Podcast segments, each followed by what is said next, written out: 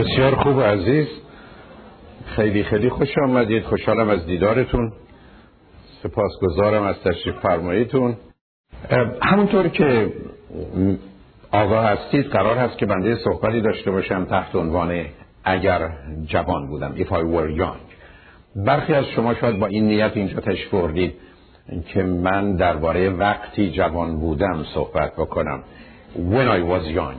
از این خبران نیست، چون باعث شرمندگی، آبروریزی و خیلی گرفتاری هاست، بنابراین ازش بگذارید، من در اون باره صحبتی ندارم. نکته دوم این است که با اجازهتون من خیلی کوشش نمی کنم که مطالب و توضیح زیادی بدم و یا مخصوصا توجیه کنم، نه اونقدر explanation، نه اونقدر justification، به دلیل اینکه متاسفانه فرصت زیادی نیست و بنابراین آنچه که خدمتتون عرض می‌کنم همین گونه به عنوان باور و عقیده و نظر من بشنوید و اگر احتمالاً دوست دارید و درست می‌دونید حتما درباره شک کنید، ولی اگر احتمالاً باش مخالفید و نظر متفاوتی دارید لطفاً و حتما اون نظر رو نگه دارید، چون به احتمال زیاد عقیده و نظر شما دقیق‌تر و درسته. به همین جهت است که کوششی در جهت این نداشته باشید که بنده آنچه که خدمتتون عرض می‌کنم اثباتش کنم، برای که برخی از اوقات بیان این مطالب بسیار مفصل و طولانی خواهد بود. به این نکته ناچار اشاره می‌کنم چون می‌خوام با شما راحت و آسوده باشم که احتمالاً بیشتر اون مطالبی رو که خدمتتون عرض می‌کنم فکر می‌کنم حداقل در جنبه‌ها و جلوه‌های از اون تو زندگیم خودم رعایت کردم، بنابراین همه اونها به عنوان چیزی نیست که نشانه این باشه که یا آدمی به یه سن و سالی رسیده و همیشه و یا تا حدودی پشیمان است از گذشته و حسرت ایام گذشته رو میخوره یا فکر میکنه که احتمالاً به گونه دیگری زندگی میکرد. در بسیاری از موارد آنگونه که زندگی کردم همچنان زندگی خواهم کرد، ولی دلم میخواد در این حالم توجهتون رو به یه نکته مهم جلب کنم که متاسفانه در فرهنگ و جامعه ما آنچنان محکم جا افتاده و به عنوان یه اصل واقعیت پذیرفته شده که بسیاری از اوقات میتونه خطر و گرفتاری به وجود بیاره، و اون این هست که شما به این باور باشید که هر کسی که یه حرفی میزنه یا عقیده و نظری داره باید خودش عمل کنه. یعنی میدونید در فرهنگ ما این است که عالم بی عمل مثل درخت بی ثمره، انسان وقتی که حرفی میزنه باید خودش عمل کنه، اگر حرفی میزنی و عمل نمی‌کنی تو چنین و چنان هستی. این نظریه درست بوده به دلیل اینکه در طول تاریخ مردم نمیدانستند و مردم راهی برای اثبات و رد موضوعها و مطالب نداشتند. ما نمیدونستیم کسی که حرفی به ما میزنه حرفش درسته یا غلطه، حرفش خوبه یا بده، و بنابراین چون هیچ خبری نداشتیم درست مثل کسی که به ما گفت اگر این دارو رو مصرف کنی حتما نجات پیدا میکنی، اگر نه مثلا میمیری. خب حرف ما این بود که لطفاً خودت بخور ببینیم آیا درسته یا نه. و به همین جهت که حتی میدونید برخی از پادشاهان یه پیشمردانی داشتن که وقتی براشون غذا میآوردن میگفتن اول اونا بخورن، اگر نمی‌مردن به خاطرشون آسوده میشد که درش زهر و سمی نیست، اون وقت بود که می‌خوردن. تا شما می‌دونید علتی که ما به هم دست میدیم، در گذشته مردم وقتی به هم می‌رسیدن برای که نشون بدن خنجری چیزی در دستشون نیست که دیگری رو بکشن، دستا رو به هم می‌مالیدن تا خاطرشون آسوده بشه طرف اسلحه‌ای نداره. یا وقتی به هم می‌رسیدن چون نگران این بودن که اگر غذایی رو که او داره بهشون تعارف می‌کنه بخورن سم و زهری درش باشه، غذا رو توی هم می‌ریختن. این همون چیزیه که من شما امروز مثلا ظرف مشروبمون رو به هم می‌زنیم و می‌گیم به سلامتی. این از اون بدبینی گذشته میاد که ما چون در گذشته غذا رو مخلوط میکردیم که کسی دیگر رو نکشه، حالا هم در این اون رو به هم میزنیم، در حالی که فکر کنیم مثلا این نشانه دوستی و صمیمیت، در حالی که واقعا نشانه وحشت ما از دشمنی دیگرانه. علت اینه که خدمتتون عرض میکنم، میخوام بهتون بگم که ما در کجا زندگی میکردیم، یعنی در طول تاریخ چه شرایط و وضعیتی داشتیم و بنابراین کسی که حرفی میزد باید عملا میکرد. این موضوع هنوز درسته وقتی که شما میرسید به بچه‌ها، برای که بچه‌ها پدر و مادر برایشون الگوان و مدل، و بنابراین پدر و مادر به جای اینکه حرف بزنن در بیشتر موارد مهم این است که رفتارشون چه بوده و چگونه عمل میکنن. اما وقتی میرسید به آدمای بزرگسال چنین نیست. شما اگر رفتید پروی دکتر قلبتون و به شما گفت که تو مشروب نمیخوری، سیگارم نمیکشی، چربی هم نمیخوری، ورزش هم میکنی، شبم به موقع میخوابی، عصبانی هم نمیشی، و اینا میمیری، برای که وضع تو اینقدر بده که اگر اینا رعایت نکنی تو خواهی مرد. برای که میخواید مواظب زندگی خودتون باشید، ولی از غذای روزگار یک ماه بعدش به مهمونی میرید و میگید همون آقای متخصص قلب شما پشت میز قمار نشسته، بسیارم عصبانیه، سیگارش هم دستشه، سیگار برگم و ظرف ویسکیش هم داره، داره چیپس هم میخوره، دور بعد از نصف شب هم هست و حال خوبی هم نداره. چیکار کنید؟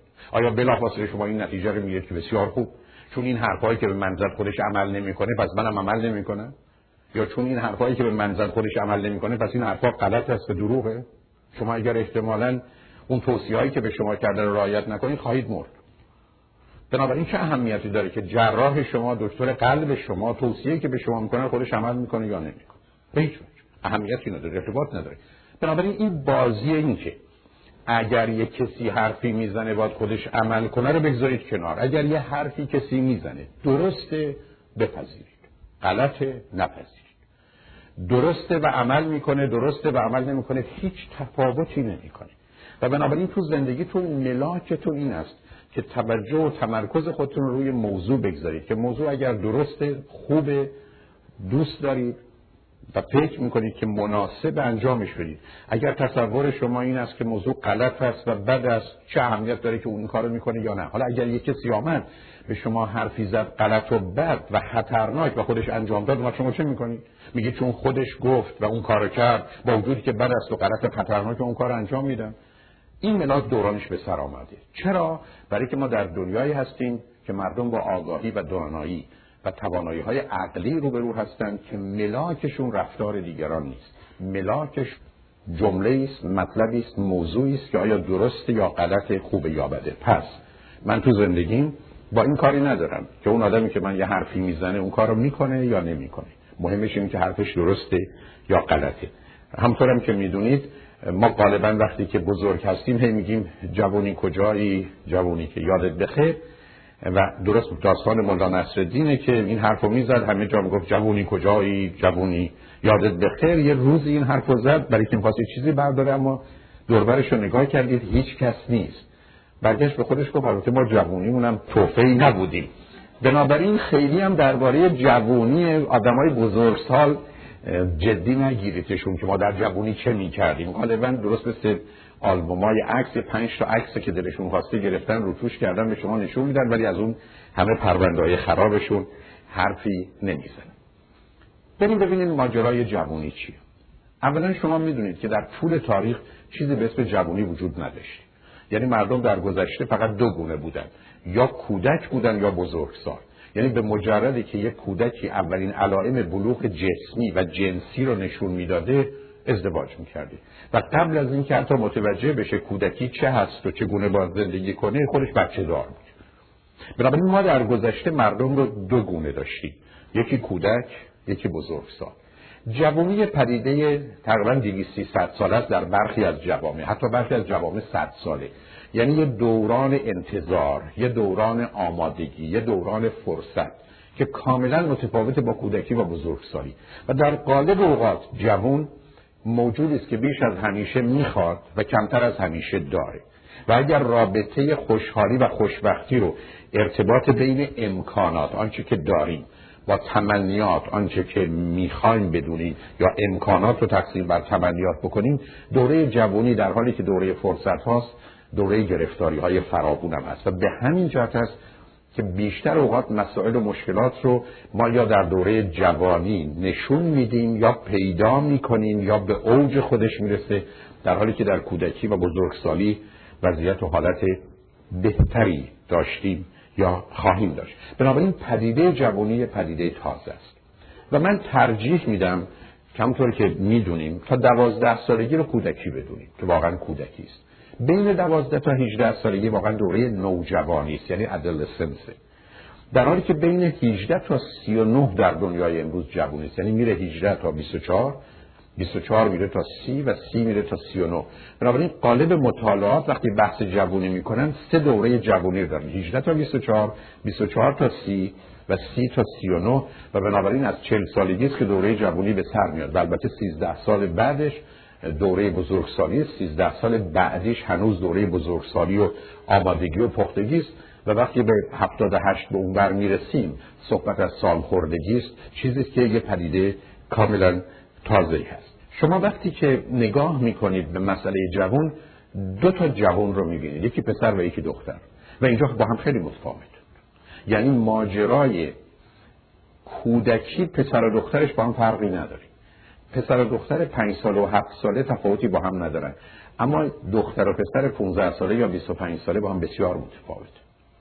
از نظر مطالعات علمی مردا معمولا یه جورن، فقط این جورشون جور با جوره. بعضی هم خیلی هم ناجورن ولی یه جورن. یعنی مردا رو سر و ته مردا یک کرباسن که خانم‌ها میگن درسته. البته این از جانب خانم‌هایی میاد که تجربه و تخصص بسیار دارن. خانم توی یکی از کلاس‌های من در روز چهارشنبه اصرار داشت که مادر من میگفت همه مردا بدن، اصلا هیچ مرد خوبی پیدا نمیشه، دونه به دونه مردا خیانتکارن. هر چی بهش گوشش می‌کردم به این خانم توضیح میدم که قربونت حالا خیلی خوب، بسیار خوب، قبول نکن، ولی نمی‌کرد. آخر کار گفتم آخه مادر شما با چند صد مرد خوابیده که این همه تجربه داره که همه رو میدونه و میشناسه. آخه اینقدر از تجربیات تو نگی، باعث آبروریزیه ها. یعنی من مردا همه اینجوری هستن. خب یعنی چی؟ یعنی مثلا شما 50 تاشو تجربه کردید به این نتیجه رسیدید. خب یه ذره نام شما نام خوبی نخواهد بود. حالا مردا کرباسن یا سرطه کرباسن، شما یه ذره گرفتاریتون بیشتر میشه. بنابراین آقایون یه جورن، مردا رو درست میگید. علتش هم این است که خداوند اجازه تنوع زیاد بهش نداده، گفته و همینه و دوره مرکز و محوری میچرخن. اما مطالعات نشون میده که خانم‌ها 5 نوعن و مهمش این است که شما به عنوان یه دختر بدونید کدامشید. اولش که نوعی است که خیلی تو جامعه پذیرفته شده است، مادر و مقدسه، یعنی مادر and holy، قدیس.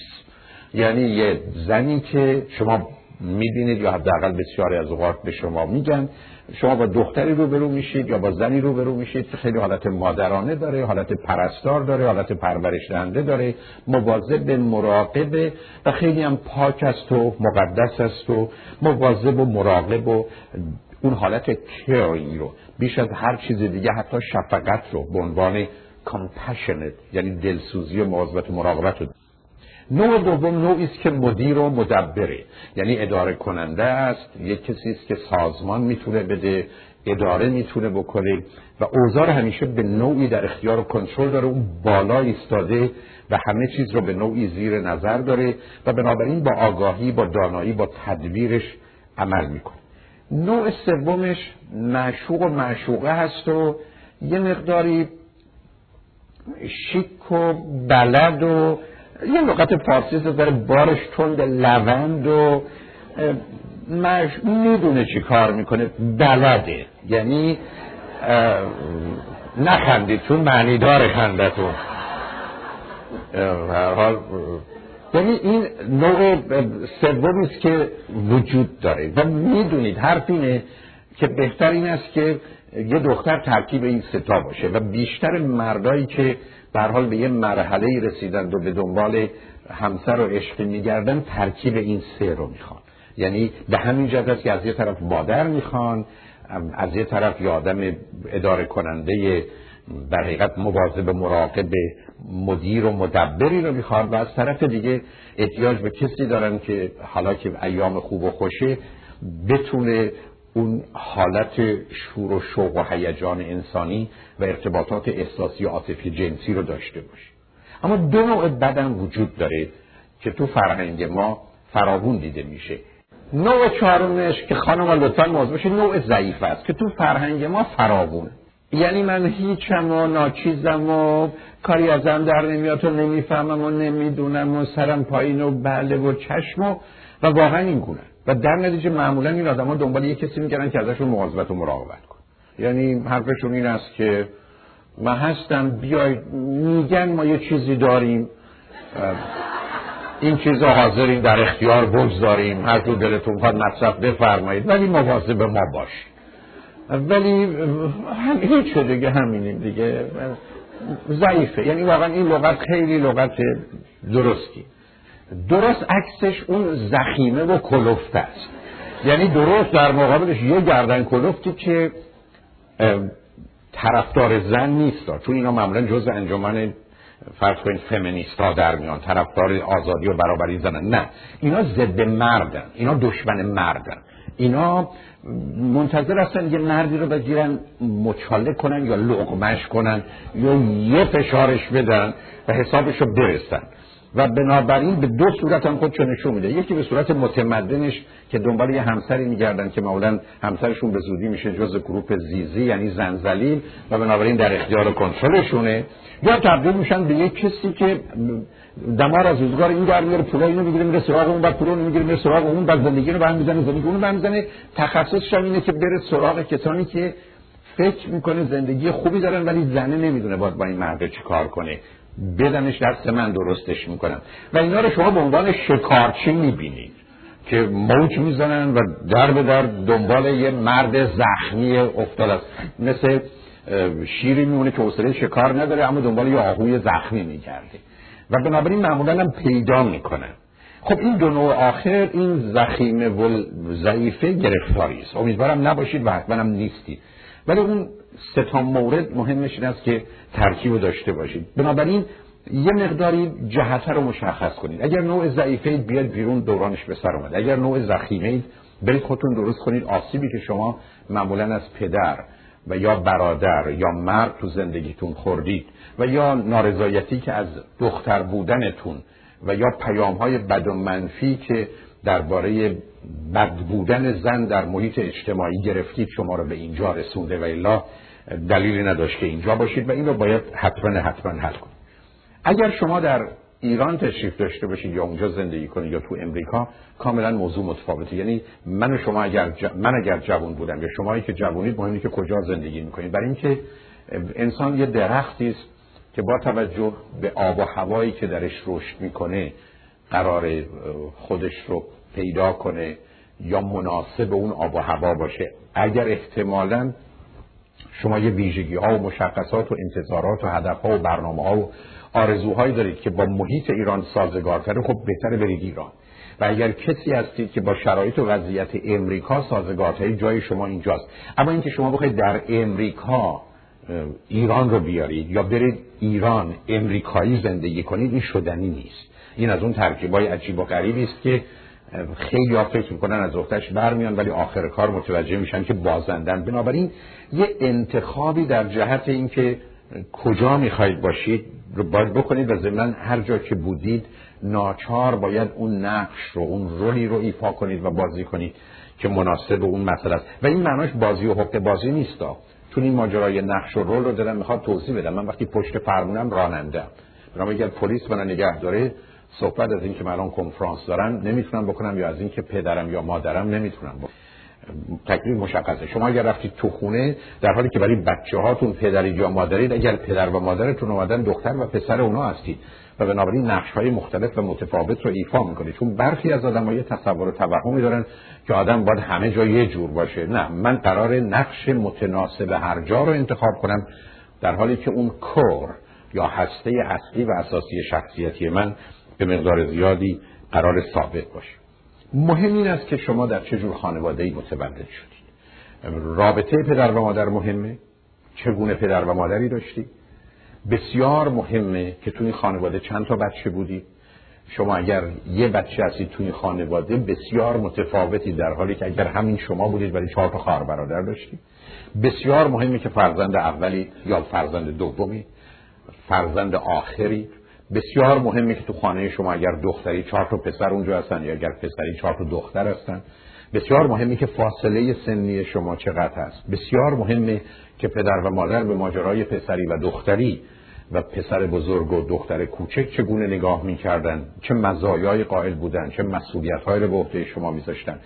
اینا شما رو می‌سازه و علت اینکه ذره تأکید می‌کنم به خاطر اینکه شناخت این موضوع کمکتون میکنه که در بسیاری از موارد متوجه باشید، درست مثل آدمی که خیلی چاقه یا خیلی لاغره، احتمالاً تو انتخاب غذا، تو انتخاب ورزش، حتی به خاطر کوچک و بزرگ بودنش تو انتخاب لباس عمل کنه. شما اگر بچه اول باشید این پدر و مادر بودن که شما رو بار آوردن تا بعد از 3 سال که مثلا خواهر برادرتون متولد شده، در حالی که شما اگر بچه دوم باشید همین که خودتون رو بشناسید که از حدود 4 ماهگیه یا دوربرتون رو بشناسید، اون خواهر و برادر بزرگتره که نقش بیشتر رو حتی از پدر و مادر تو تربیت شما داره.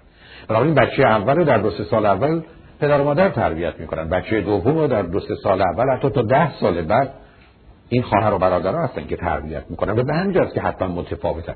بنابراین اگر شما جای بچه اول رو با دوم عوض کنید 70-80% شما با یه موجود دیگری روبرو هستید. علت این تاکیدم این هست که مهمه که بدونید کجایید و بعدن تو ازدواج مهمه بدونید چیکار میکنید.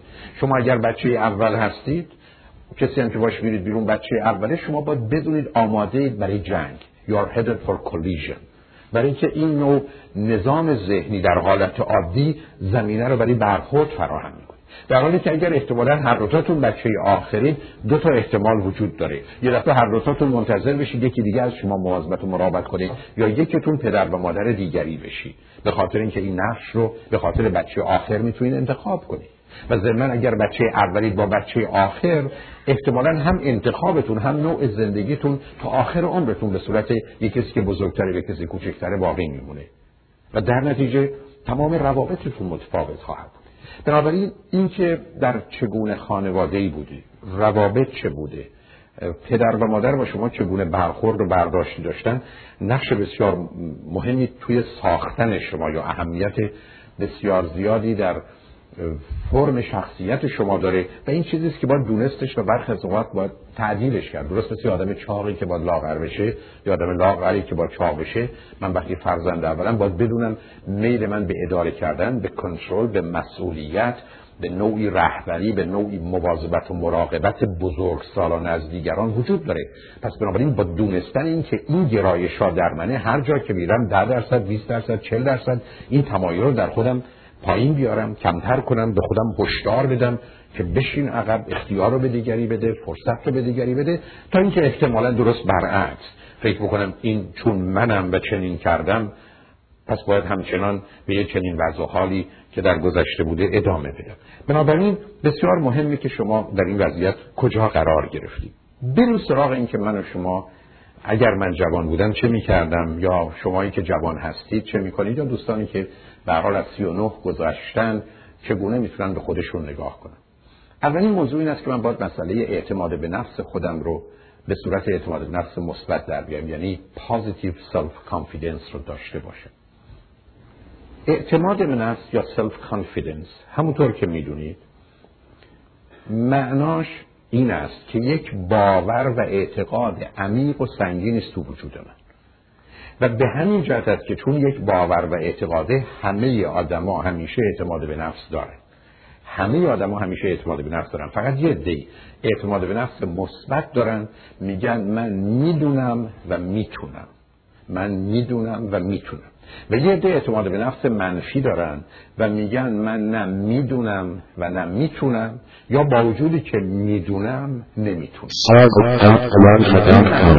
برمیگرده به 14 ماه اول زندگی. بیش از هر دوران دیگری موضوع بسیار مهمی است که تو زندگی شما رو موفق یا ناموفق، برنده یا بازنده، حتی خوشبخت یا بدبخت میکنه و مسئله سلف کانفیدنس یا اعتماد به نفس مثبت اهمیت داره و باید روش کار کرد.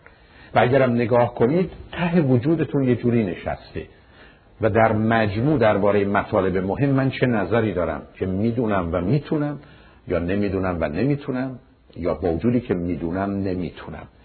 این رو باید درستش کرد و به راحتی هم میشه درستش کرد. یعنی خوشبختانه حرکت از اعتماد به نفس منفی به اعتماد به نفس مثبت بسیار کار ساده ایه و با کمی کار، با کمی توجه، با کمی تمرین و مخصوصاً با درآمدن از آرزوها که بعداً بهش میرسن و رفتن سراغ هدفها و بعداً با قدم‌های درستی برای رسیدن به هدفها برداشتن، من به تدریج اعتماد به نفس منفی خودم رو میتونم به اعتماد به نفس مثبت تبدیل کنم. و البته اعتماد به نفس مثبت بسیار متفاوته با خوشخیالی و خوشباوری و خل و مشعین بودن و تو هوا بودن که همه کار شدنی است و هر چی بخوای میتونی، که بعداً هم بهش اشاره خواهم کرد. یکی از خطرناک‌ترین حرفا این جمله است که من میگم خواستن توانستن، برای اینکه خواستن توانستن نیست. خواستن فقط وقتی توانستنه که من حاضر باشم اون شرایط رو بیافرینم. خواستن آفریدنه، خواستن توانستن میشه که آفریده بشه. معناش هم اینه که من اگر تصمیم گرفتم از اینجا برم سن دیگو، تمام قواعد و اصول رو باید رعایت کنم تا بتونم از لس آنجلس برم سن دیگو. هیچ کدامش رو نمیتونم از مد نظرم یا در عملم دور کنم و به اونجا برسم. معنای این حرف این است که باید بعد از خواستن همه کارها رو کرد تا رسید. علت این همه تأکید من این است که روزی که شما بگید خواستن توانستنه، یه توهمی پیدا میکنید که بسیار خوب من میتونم فعلا صبر کنم، بعدن هر وقت خواستم میتونم. تمنا میکنم به عرضم توجه کنید، من هنوز یک آدم معتاد ندیدم که این باور رو نداشته باشه. همه آدمای معتاد دو تا مشخصه دارن، یکی خجالتی هن و دوم که باورشون این است که خواستن توانستنه و به همین جاست که میگه من 40 سال مشروب میخورم، 40 سال مواد مخدر مصرف میکنم، اگر یه روزی خواستم میتونم بذارم کنار. و به همین جاست که معتاد مونده. در حالی که اگر یه آدمی به این نتیجه برسه که نه، خواستن توانستن نیست، خواستن آفریدنه و باید تمام راه رو هم از اول تا آخر رفت، پس باید از همین امروز شروع کنی، نه اینکه حالا هر وقت دلم خواست و هوس کردم. وحشتناکتر به نظر من حتی تا مرز گرفتاری یا بیماری وقتی است که بگیم خواستن داشتنه. تو بخوای خواهی داشت. یعنی بنده اگر نشستم تو خونم و 10 سال فکر کردم که بالاخره من اسپانیش یاد میگیرم یا احتمالاً فیزیک یاد میگیرم، گرفته بعد از 10 سال میبینم دارم به زبان اسپانیولی صحبت میکنم و همینجوری دانش فیزیک من داره میزنه بیرون. این همون پرت و پلا و فریب و دروغ و حقه بازی است که تو اون فیلم لاف اترکشن یا تو اون فیلم سیکرته و مردم ساده بیچاره‌ای رو با بازی و سیاه بازی به جایی میبرن که خواستن داشتنه. یک کسی تو یونیورس اونجا نشسته و منتظره ببینه شما چه درخواستی میکنید. اگر احتمالاً شما درخواست کردید که ما لس آنجلسیا دلمون میخواد برف داشته باشیم، بنابراین یونیورس همه چیز رو عوض میکنه و اینجا برف میاره. و اگر اسکیموها اونجا گرفتن نشستن و گفتن آقا دیگه برف نمیخوایم، همه با هم نمیخوایم، بلافاصله قطب شمال از برف خالی میشه و ما میریم اونجا در آفتاب قطب شمال، اونجا کنگر میخوریم و لنگر میندازیم.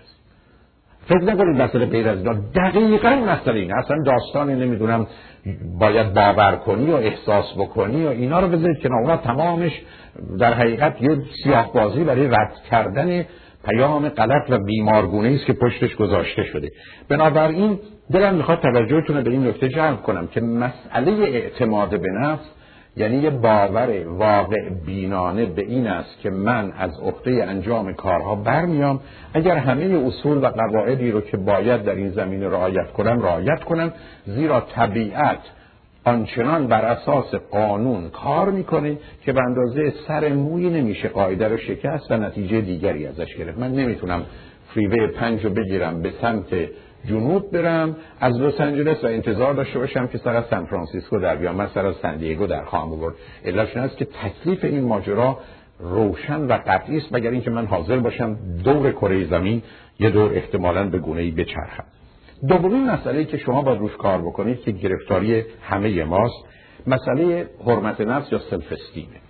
سلف استیم چند تا معنا داره که مهم هست بهش توجه کنید. اولین معنای سلف استیم این است که منم و تو، یعنی با خودش لغت من رو داره، نفس رو داره، حرمت من، حرمت نفس من، خود من. بنابراین مال جامعه و فرهنگی نیست که من و توی نداریم و فکرشون این است که یا ماییم یا واقعاً این که دیگرانن، بلکه مفهوم اول حرمت نفس این است که منم و تو و پای این منم و تو میستم. همونطور که پوست من رو و بدن من رو از بدن شما جدا میکنه، آنچه که در درون پوست منه از آن منه و آنچه که در درون پوست شماست از آن شماست. معنای حرمت نفس در مفهوم اولیه و اساسیش داشتن پوست روانیه، psychological skin، یعنی تویی و من. بنابراین اگر شما ناراحتید من ناراحت نمیشم. من اون زمانی ناراحت میشم که اجازه به خودم بدم ناراحت بشم. در حالی که وقتی شما این پوست رو ندارید و همه تو هم گره خوردن، ناراحتی شما ناراحتی منه. ما اگر توی خانه هستیم که 7 نفریم و هر روز هفته یکمون ناراحتیم، تو 7 روز هفته هر هفته‌مون ناراحتیم. و دل اونم بهش خوش میتونه باشه و بهش هم معمولا افتخار میکنیم که هیچ افتخاری نداره، برای که ما قراره دوا و دکتر هم دیگه باشیم، ما قرار نیست همدرد هم باشیم، ما از طریق همدردی به هیچ جا نمیرسیم، ما فقط از پا در میایم. شما ناراحتید من ناراحت بشم، بعد یکی دیگه پسر من به خاطر من ناراحت بشه، برادرش به خاطر اون ناراحت بشه، دوستش به خاطر اون ناراحت بشه، ناراحتی شما ادامه پیدا میکنه به همه بشریت، در حالی که ما درست برعکس، وقتی کسی دردی داره ما قراره دوا و دکترش باشیم اگر میتونیم، اگر نمیریم دنبال کار زندگیمون، دلیل نداره حتی اونجا بمونیم و منتظر باشیم. پس بنابراین مفهوم اول قربت رفت سن به اینجاست. اینو خدمتتون به این دلیل عرض میکنم که بعداً هم باش کار دارم که بیخودی فکر نکنید که شما به عنوان جوان عیب و ایرادی دارید که وقتی برادرتون یا خواهرتون یا پدرتون یا مادرتون ناراحته شما قش میکنید و از پا در نمیاد، تو خونه نمیاد. فکر نکنید بی احساسید، بی عاطفه‌اید، ابدا، به هیچ وجه. شما اتفاقا آدم با احساسی هستید. شما بعداً خواهم رسید آدم حساس و به هم ریخته ای نیستید. شما عیب و ایراد ندارید. من وقتی برادرم ناراحته، من همونطور که بودم، چون برادرم اینجاست، یکی از بچه‌های منم اینجاست، پسرم پرهام اینجاست. من وقتی اینا ناراحت باشن، چه برادرم که اینجاست چه پسرم، خودشون میدونن. کوشش من این است که بفهممشون و اگر کاری میتونم بکنم کاری بکنم، اگر نمیرم دنبال کارم. من قرار نیست اونجا بمونم، من قرار نیست با این فرض باشم که چون تو ناراحتی من اینجا نیستم ناراحت میمونم. این مشکلی رو برای هیچ کس حل نمیکنه. ما قرار از مرگ هم از درد هم خبر بشیم، یعنی ما قرار از این درد مشترکمون با خبر بشیم و بعد از خبر شدن به عنوان دوا دکتر عمل کنیم، نه به عنوان همدرد. در حالی که بودید در فرهنگ ما اصلا قرار این نیست که من برای شما کاری بکنم، من قراره مثل شما قصه بخورم. برخی از وقت اینقدر قصه میخورم که شما دلتون برای من میسوزه، میگید نه حالا اینقدر ناراحت نشو، من اینقدر خودم ناراحت نیستم. یعنی دوستتون میاد میگه مثلا بچه من درس نمیخونه، شما میزنید زیر گریه، میگه نه بابا اینقدر بد نیست، حالا داره میخونه. یا مثلا شما میگید شوهرم زنم داره از من جدا میشه، اون میزنه زیر گریه، شما بعد میگید نه بابا من خوشحالم، من خودم ترتیب این کار غیر مستقیم داده بودم که اون فکر کنه باید جدا بشه. بنابراین علتی که من خدمتتون عرض میکنم، چون بسیاری از اوقات شما جوونا رو متهم میکنن که احساس ندارید، عاطفه ندارید. اصلا بدون فرض بر اینه که اگر مثلا پدر و مادر شما ناراحتن شما باید ناراحت بشید. مثلا مهمونی نرید. الان که اومدید اینجا برخلاف برید دیگه، خوش باشید و ظاهرا میخواید یه چیزی یاد بگیرید، ولی میخواید هرکراست بالاخره یه هتلی دم دریا میخوان درس بخونن، اینجا میچمرگید تو زیر زمین درس میخونید. تو هتل و کنار دریا و بالاخره اینقدر شیک و پیک کردی و این همه از دیروز تو به خودت رسیدی و به دوستت اینو گفتی و رفتی اون لباس خریدی و سه روز رژیم گرفتی زای لاغر بشه که این تنت بره و حالا این چه ارتباطی داره به مسئله چیز یاد گرفتن؟ برید خوش باشید، یه روزم میاد میبینید ما مردیم،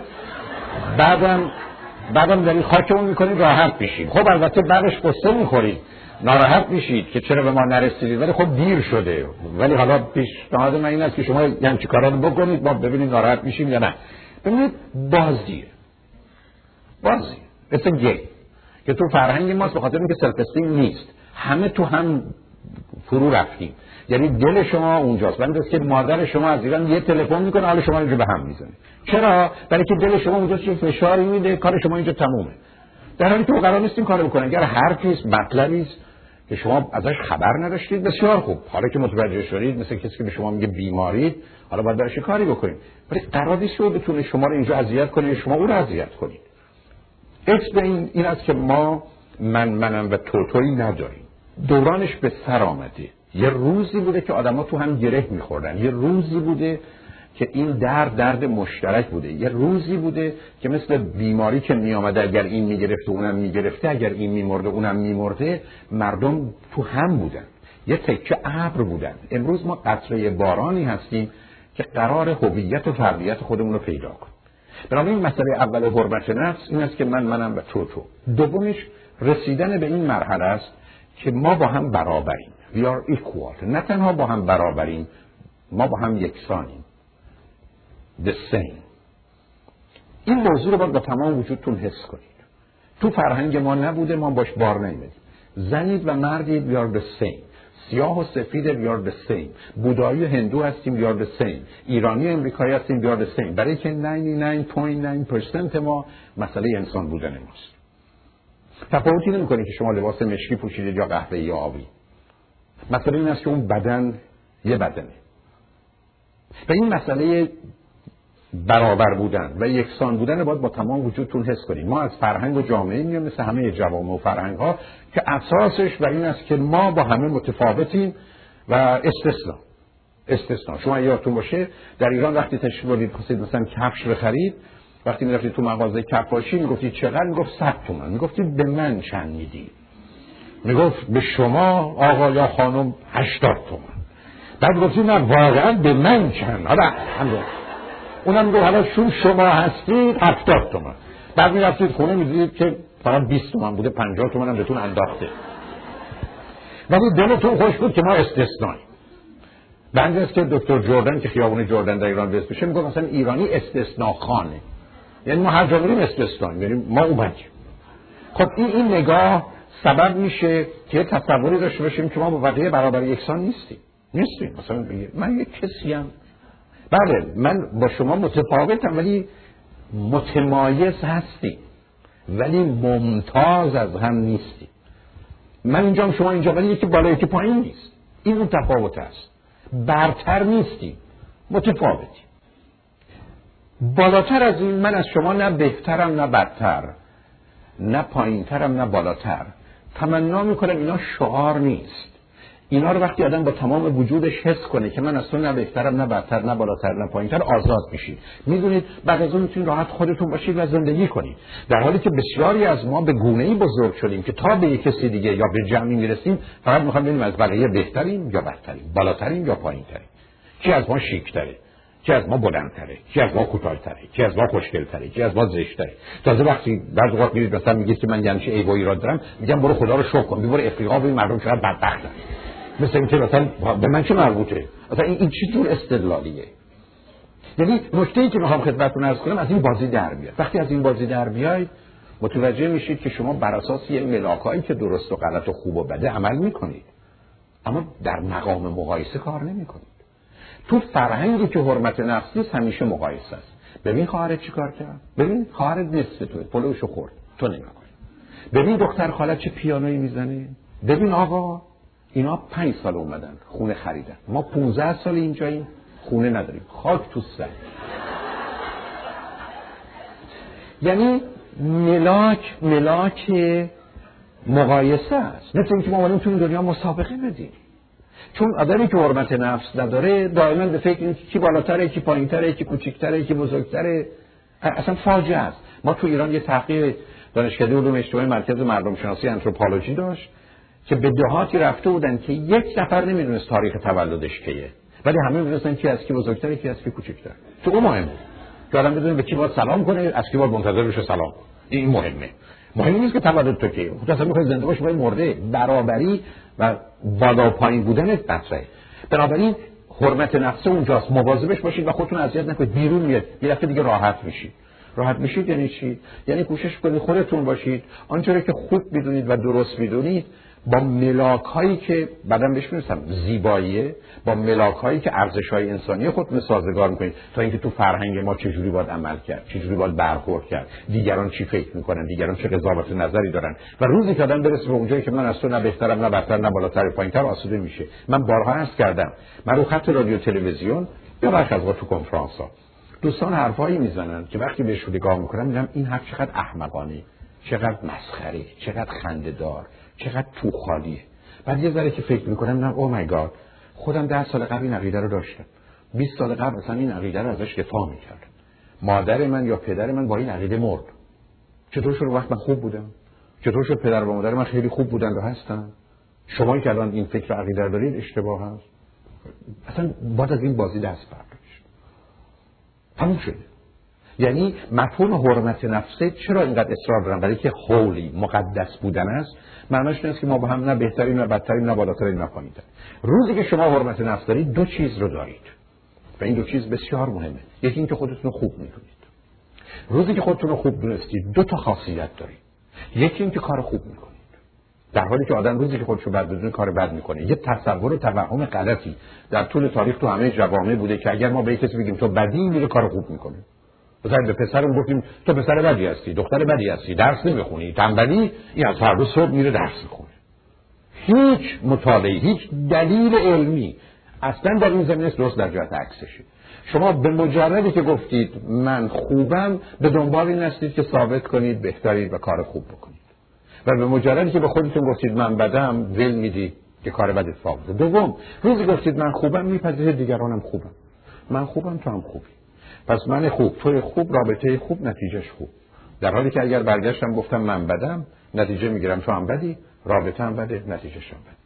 برای این مسئله حرمت نفس اولش با خودش این مفهوم میاره که من خوبم، تو هم خوبی، رابطه هم خوبه. اینی که بعدن خواهیم دید دور هم میتونیم جمع بشیم. با گفتن این که من بدم، من از پا در میام. درنجاست که در طول تاریخ که تو سر ما کردن که تو اصلا گناهکاری، تو بدی، تو کثیفی، تو نجسی، تاریخ بشریت 10,000 سال فقط ننگ است و ننگ، شرم است و شرم. دومین مسئله این است که من خواستنی و دوست داشتنی‌ام. خواستنی و دوست داشتن. روزی که شما و حرمت نفس دارید، من خواستنی و دوست دارم. معنیش اینه که همه شما رو میخوان. حالا برعکس که همه شما رو بخوان، شما چه خاکی میتونید سر خودتون بکنید؟ ماجرای خواستنی و دوست داشتنی معنیش اینه که همه شما رو دوست دارن. این چیزی در فرهنگ ماست که تو وقتی دوست داشتنی هستی که همه تو رو دوست داشته باشه. وات؟ من وقتی دوست داشتنی هستم که یک نفر منو دوست داشته باشه. بلکه اون یه نفر کافیه. ما تو دنیایی هستیم که یه نفر قرار ما رو دوست داشته باشه، 5 تا هم دوست ما باشن. روزی که یک نفر ما رو دوست داره و 5 نفرم دوست ما هستن، تو 6 میلیارد مردم دنیا کار ما درست. ما احتیاج نداریم همه ما رو دوست داشته باشن، چون روزی که شما کوشش میکنید دیگران شما رو دوست داشته باشن، تقریبا همیشه علتش این است که شما خودتون رو خوب و دوست داشتنی نمیدونید. فقط آدمی میاد وارد یه محیطی میشه و میخواد یه کاری بکنه که مردم دوستش داشته باشن که خودش رو خوب و دوست داشتنی نمیدونه. بذارید همینجا راحتتون کنم. بیش از نیمی از مردم دنیا تنها و فقط کوششی که در ارتباطشون با بقیه مردم میکنن این است که به بقیه ثابت کنن من خوبم و دوست داشتنی، و لطفاً منو خوب بدونید و دوست داشتنی. تمام این کوشش که تو سلام علیک، تو احوالپرسی، تو تعارف، تو دعوت، تو مواظبت، تو مراقبت، هر چی بخواید اسمشو بذارید. و اشکال کار اینه که چون من خودم رو خوب نمیدونم، مهم نیست دیگران راجع به من چی فکر میکنن، و چون من خودم رو دوست داشتنی نمیدونم، مهم نیست که شما چه میکنید. تازه اگر شما اومدید من گفتید من تو رو دوست دارم، حالا تازه میگم این حقه بازو ببین، این دروغگو رو ببین، یا این خر رو ببین که باور کردی. و به همین جاست که شما باید از 10 تا تست بگذرید تا من قبول کنم شاید شما منو کمی خوب یا دوست داشتنی می‌بینید، در حدی که شاید در مقام مقایسه با دیگران، چون من تو ذهنم هست، منو با دیگران ترکیب بدید و الا هیچ دیگه نیست. بنابراین علت این تأکیدی که خدمتتون دارم این است که من شما بدونید وقتی که شما میگید من حرمت نفس و سلف استیم دارم، معناش عبارت از این است که من خودم رو خوب میدونم و دوست داشتنی، و این شما رو آزاد میکنه. یعنی وقتی به این سالن آمدید، هیچ قرار نیست ثابت کنید خوبید و هیچ قرار نیست ثابت کنید دوست داشتنید. شما قراره اینجا خوش بگذرونید و خوب و خوش باشید. چون روزی که شما خواستید به دیگران ثابت کنید من خوبم و دوست داشتنی، شما تمام زندگی خودتون اینجا به هم ریختید. همینجا شما از پا در اومدید. یعنی یه کوششی کردید واسه که برسید به هر آدمی بگید چیکار کنم؟ ملق بزنم، بخندم، گریه کنم، تو سرم بزنم، لباسام در بیارم، مش بزنم به دیوار، چیکار کنم تا منو دوست داشته باشی؟ طبعاً دست که قالب اوقات مردم شما رو همینجوری به بازی میگیرن. این کارو بکن، اون کارو بکن. چرا این کارو نکردی؟ بعد از اینکه براشون 100 تا کار کردید، با یه کاری که نکردید، خب معلومه اهمیت نمیدید، معلومه دوست نداری، معلومه برات مهم نیستم، معلومه برات بی ارزشم. برخی از اوقات شما 20 سال 20,000 کار برای کسی میکنید، از جمله پدر مادرها برای بچه‌ها. با یک دفعه که شما میگید نه، حرف عبارت از این است که بفرمایید. اینم نتیجه 20 سال دوستی و آشنایی. یعنی بعد از اینکه 20,000 بار گرفتم، یک بار که نگرفتم کار تمومه. دو تا چیز در شما نیست اگر حرمت نفس داشته باشید. یکی اضطراب و نگرانی، انگزایتی ندارید، فوبیا ندارید، چون ریشه‌اش اونجاست. 90% مسئله سوشال فوبیاست، اضطراب و هراس اجتماعی. روزی که شما حرمت نفس دارید، اضطراب ندارید، ترس ندارید، نگرانی ندارید، دلهوری ندارید. دوم، شرم و خجالت ندارید، تاکسیک شیم. آدم خجالتی نیستید، از خودتون بدتون نمیاد، از خودتون خجالت نمیکشید، از قدتون، از وزنتون، از سنتون، از تحصیلتون، از پدرتون، از مادرتون، از رشته تحصیلیتون، از اتومبیلتون خجالت نمیکشید. من برای چی خجالت بکشم؟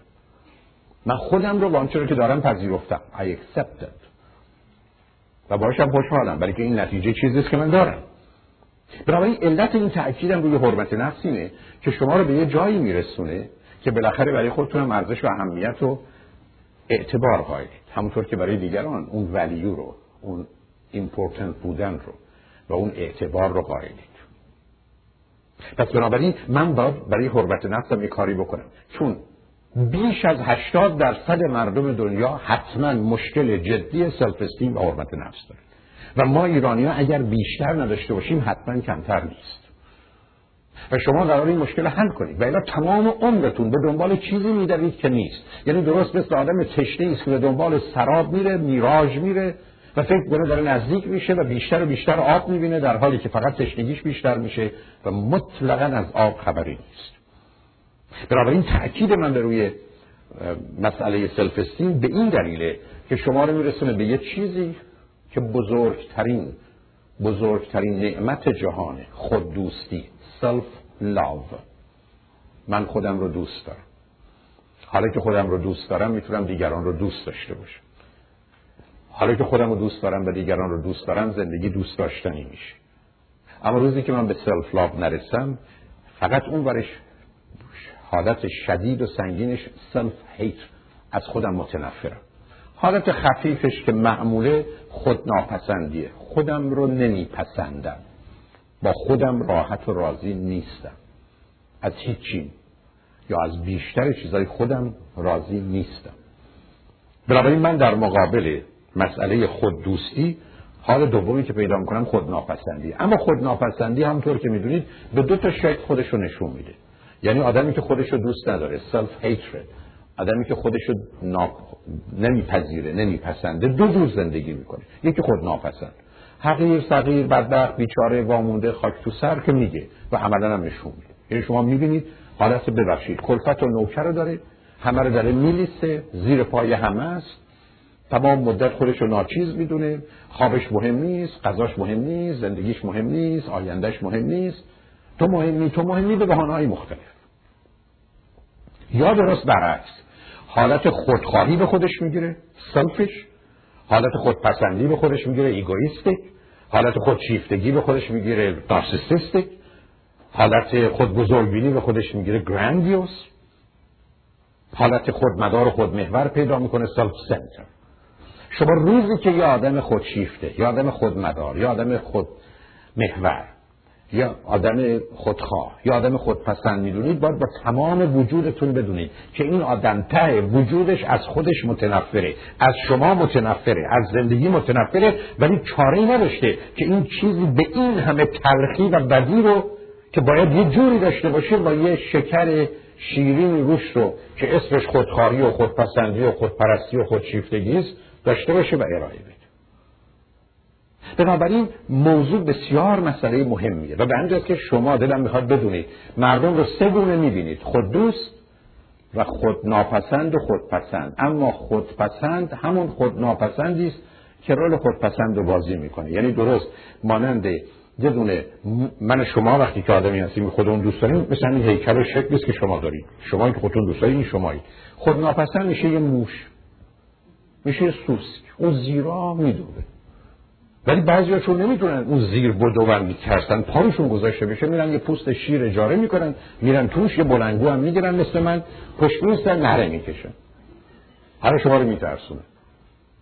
یادم میفته به خانم آقای پلومن آمدن، خانم از اون زخیمه ها بود که این آقا رو مچاله کرده بود و همینجوری له و لورده سر جاش تمرگینده بود، نشسته بود.